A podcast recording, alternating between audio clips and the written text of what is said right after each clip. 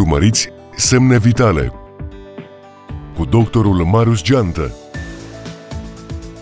despre oameni, viață, știință și inovație. Și despre pandemia COVID-19, despre vaccinul împotriva SARS-CoV-2, despre testarea antigenică rapidă, despre testele real-time PCR și despre secvențierea genomică. Avem atât de multe teme pe care le discutăm astăzi, una câte una. Întrebarea pe care am adresat-o cel mai des anul trecut, de la începutul pandemiei și pentru o perioadă de aproximativ 6 luni, a fost oare ce am făcut noi timp de un secol, timp de 100 de ani. De ce mă întrebam acel, acest lucru? Pentru că modul în care în faza inițială a pandemiei am intervenit pentru a lupta împotriva SARS-CoV-2, împotriva COVID-19, n-a diferit aproape deloc de modul în care uh, statele, organizațiile au luptat împotriva pandemiei de gripă spaniolă din anul 1918. Afișele pe care le-am văzut uh, acum seamănă cu afișele pe care le-am văzut în urmă cu 100 de ani. Purtarea măștii, igiena personală, modul în care ne spălăm mâinile aceste recomandări plus recomandările privitoare la evitarea aglomera- aglomerațiilor și distanțarea socială sunt absolut identice. Așadar, ce am făcut timp de 100 de ani? De ce a fost nevoie ca și generațiile pandemiei COVID-19 să treacă prin același tip de experiență prin care au trecut generațiile pandemiei de gripă spaniolă din urmă cu 100 de ani și mai ales cum s-au schimbat și mai ales de ce s-au schimbat lucrurile în ultimele luni, o să vă spun în ceea ce urmează. Semne vitale despre oameni, viață, știință și inovație. Viața noastră cu siguranță a fost impactată de uh, pandemia COVID-19, nimic nu mai este ca în urmă cu un an și jumătate și nimic nu va mai fi vreodată la fel. O să vă explic uh, și de ce. Dar lucrurile oare puteau să fie altfel? Puteam să întâmpinăm această pandemie uh, având la dispoziție încă din uh, primul moment uh, alte instrumente, alte tipuri de intervenții în afară de a păstra distanța, de a ne spăla pe mâini și de a purta masca? Răspunsul este da. Iar cei care locuiesc în Taiwan, la 20 de kilometri de China continentală, știu acest lucru. Taiwanul este țara care are un număr foarte mic de decese ca urmare a COVID-19, mai puțin de 10 decese și un număr extrem de mic de cazuri de ordinul sutelor diagnosticate timp de un an de zile. Populația Taiwanului este aproximativ egală cu populația României. Ce au făcut cei din Taiwan de au reușit să aibă o astfel de performanță? Au reușit să folosească datele Big Data and Analytics la nivelul întregii țări, la nivelul sistemelor publice, nu doar al sistemului de sănătate. Au fost capabili din primul moment să pună împreună datele de deplasare cu datele uh, care proveneau de la casele de asigurări de sănătate. De ce a fost atât de important acest lucru și um, cum a influențat mersul pandemiei? Apariția unor simptome sugestive pentru COVID-19 la o persoană care anterior se deplasase în, în China, ambele informații venind din punerea în comun a acestor date, Așadar, aceste, această realitate a ridicat, uh, ridica, era în măsură să ridice un semnal de alarmă precoce și o intervenție care a însemnat testarea persoanei respective, izolarea, efectuarea anchetei epidemiologice uh, și uh, un control foarte bun al pandemiei, după cum am spus. S-a întâmplat în Taiwan, s-a mai întâmplat în câteva uh, locuri din, din lume, dar aceste date nu sunt singurele tipuri de date care pot fi, pot fi folosite. Datele provenind din testarea rapidă, încep să aibă din ce în ce mai, valoare, mai mare valoare ca să nu vorbim despre datele care pot să provină din secvențierea genomului. Semne vitale despre oameni, viață, știință și inovație. Am vorbit mai devreme despre secvențierea genomului și trebuie să punem lucrurile cu adevărat în context. Secvențierea genomului SARS-CoV-2 ne-a ajutat să identificăm în aproximativ o lună de zile care este dușmanul cu care luptăm. În al doilea rând, bazându-ne pe această informație extrem de precisă, dezvoltarea vaccinurilor a putut să înceapă cu 5 luni mai devreme decât ar fi fost sau de când ne-am fi așteptat, uitându-ne la exemplele anterioare. Și în al treilea rând, secvențierea genomica virusului SARS-CoV-2 se dovedește din, din ce în ce mai importantă în acele țări care au această capacitate de secvențiere pentru a putea să pună în evidență precoce sau chiar să identifice acele variante sau tulpini care se pot transmite mai repede, care pot să dea forme mai grave de boală sau care pot să scape de sub uh, uh, supravegherea uh, imună obținută ca urmare a vaccinării. Așadar, genul acesta de tehnologii, odată implementate atât la, sistem, la nivelul sistemelor de sănătate publică, dar și în laboratoare ne-au ajutat pe noi să uh, câștigăm foarte mult timp. Dar întrebarea este de ce aceste tehnologii n-au fost uh, încă de la început utilizate, de exemplu, în sănătatea publică. Semne vitale despre oameni, viață, știință și inovație. În urmă cu 8 ani și ceva mă alăturam grupului PHGen, Public Health Genomic Network Europe, un grup care își propunea să și a reușit să formuleze recomandări pentru implementarea genomicii în sănătatea publică la nivelul statelor membre din Uniunea Europeană. Suntem la peste 8 ani de la acel moment și foarte puține state europene au în acest moment capacitatea de a secvenția genomul virusului SARS-CoV-2 pe scară largă. Danemarca este țara din Uniunea Europeană cea mai performantă, Marea Britanie este țara europeană cea mai performantă din acest punct de vedere.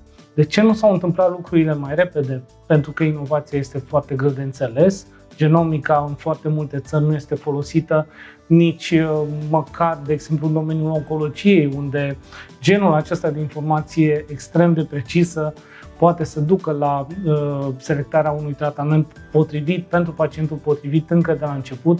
Ca, ce să mai vorbim despre utilizarea genomicii în sănătatea publică. Sistemele de sănătate publică uh, au nevoie de o reformă. Genul acesta de inovații sunt cele care pot să ajute cu condiția uh, de a găsi cel mai potrivit cadru pentru implementarea acestor tehnologii. Semne vitale despre oameni, viață, știință și inovație.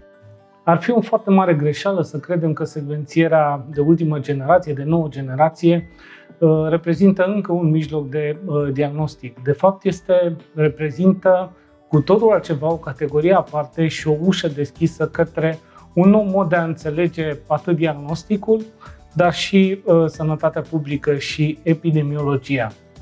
Pentru a avea un sistem eficient de supraveghere genomică în sănătatea publică, nu este suficient să avem aparate uh, secvențiatoare, nu este suficient să avem echipe uh, formate, echipe educate și pregătite. Nu spun că este un lucru, un lucru simplu, nu este, dar este foarte important să știm ce facem cu datele odată obținute, E foarte important să șeruim aceste date cu alte echipe de cercetare, cu atât mai mult cu cât vorbim despre sănătatea publică și știm cum avem libera circulație a virusului practic în, în toată lumea, pentru că doar analizat în acest mod, ă, aceste ă, date au cu adevărat valoare. Colaborarea nu este, să fim sinceri, atributul ă, foarte multor comunități medicale, foarte mulți suntem obișnuiți să, să lucrăm în izolare. De aceea, genul acesta de tehnologie, din păcate, ar putea să eșueze dacă modelul de implementare în sistemul de sănătate nu va fi schimbat. Semne vitale despre oameni, viață, știință și inovație. Veți spune sau vă veți întreba, dar oare nu putem fără secvențierea genomului? Uite, România secvențiază probabil un genom pe lună și cu toate acestea numărul de cazuri scade, uh, situația pare că este sub control. Nu, nu putem fără. Pentru că oricând, având în vedere uh, transmiterea, circulația foarte intensă a virusului, probabilitatea ca acesta să sufere mutații este foarte, foarte mare.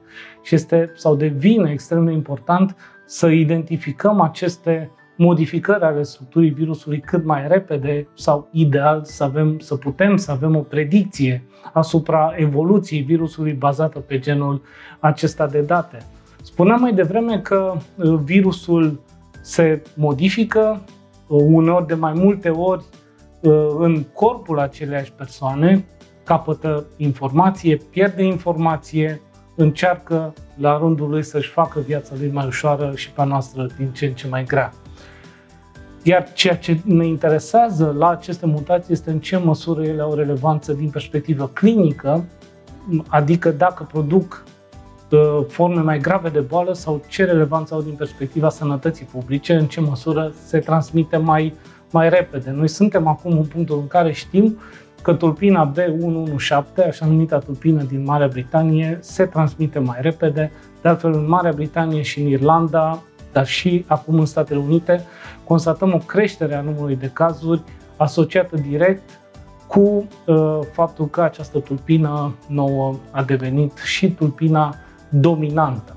Semne vitale despre oameni, viață, știință și inovație. Am adus până acum destul de multe argumente care vorbesc despre aceste inovații și rolul lor pentru sănătatea publică sau rolul lor pentru sănătatea individuală a fiecăruia dintre noi și probabil că mulți dintre dumneavoastră v-ați gândit cum a fost posibil ca până acum să trăim în această epocă a medicinei de imprecizie.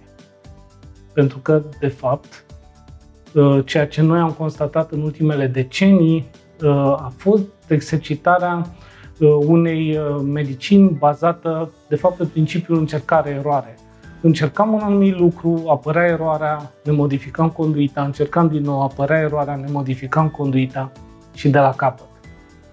Tehnologii de tipul secvențierii de nouă generație sau tehnologia de, de fabricare, de obținere a vaccinurilor bazate pe ARN mesager, de fapt aduc cu ele un grad mult mai înalt de precizie a intervenției.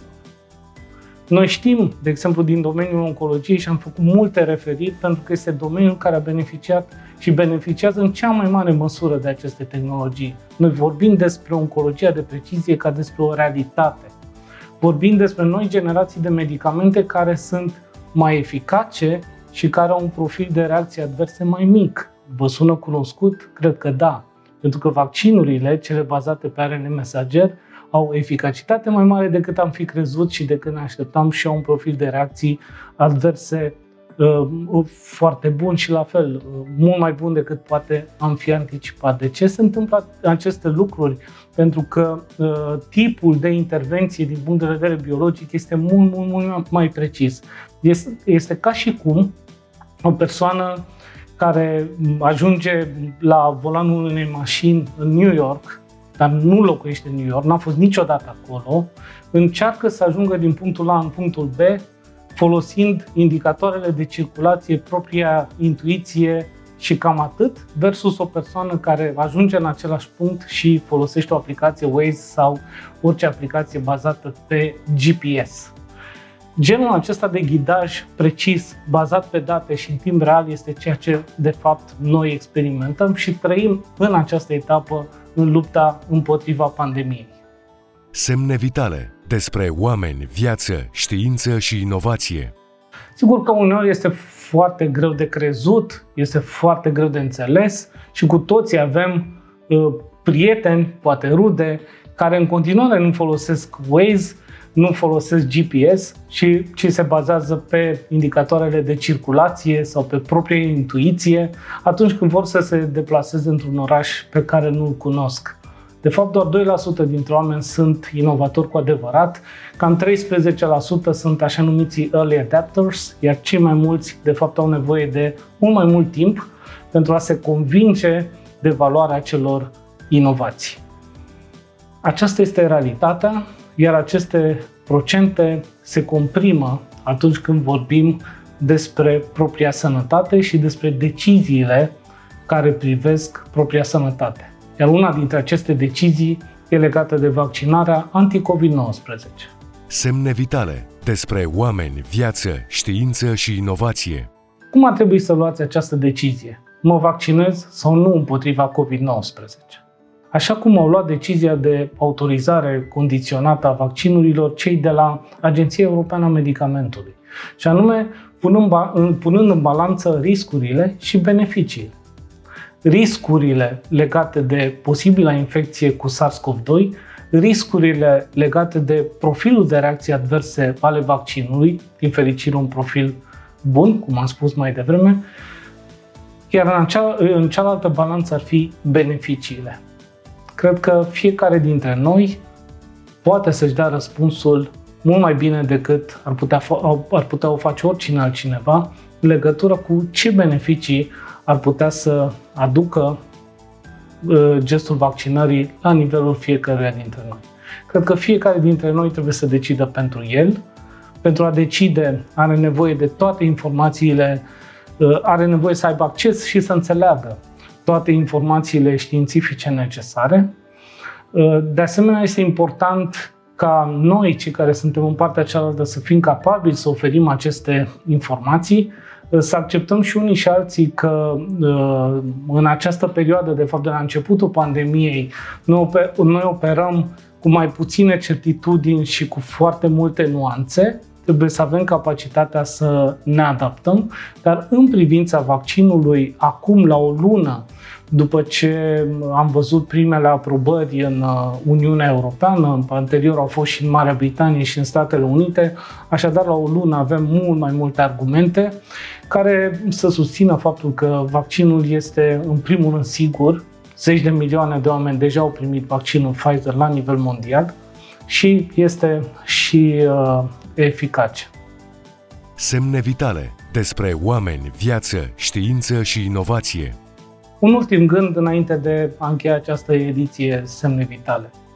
În urmă cu 100 de ani spuneam că pandemia a fost oprită pentru că au fost implementate măsuri de tipul purtării măștii, spălarea mâinilor, distanțarea socială. Numai că trăiam într-o lume care nu era globalizată, erau mult mai puțini oameni care locuiau și circulau mult mai puțin decât acum. Suntem în cu totul altă, ă, într-o cu totul altă realitate, într-o lume globalizată pe care nu o putem opri pe loc. E mult prea târziu ca să facem acest lucru, însă trebuie să folosim știința secolului 21 pentru a opri virusul și a opri amenințările și a lăsa în continuare lumea să funcționeze, pământul să se învârtă și fiecare dintre noi să trăiască viața așa cum și-o dorește.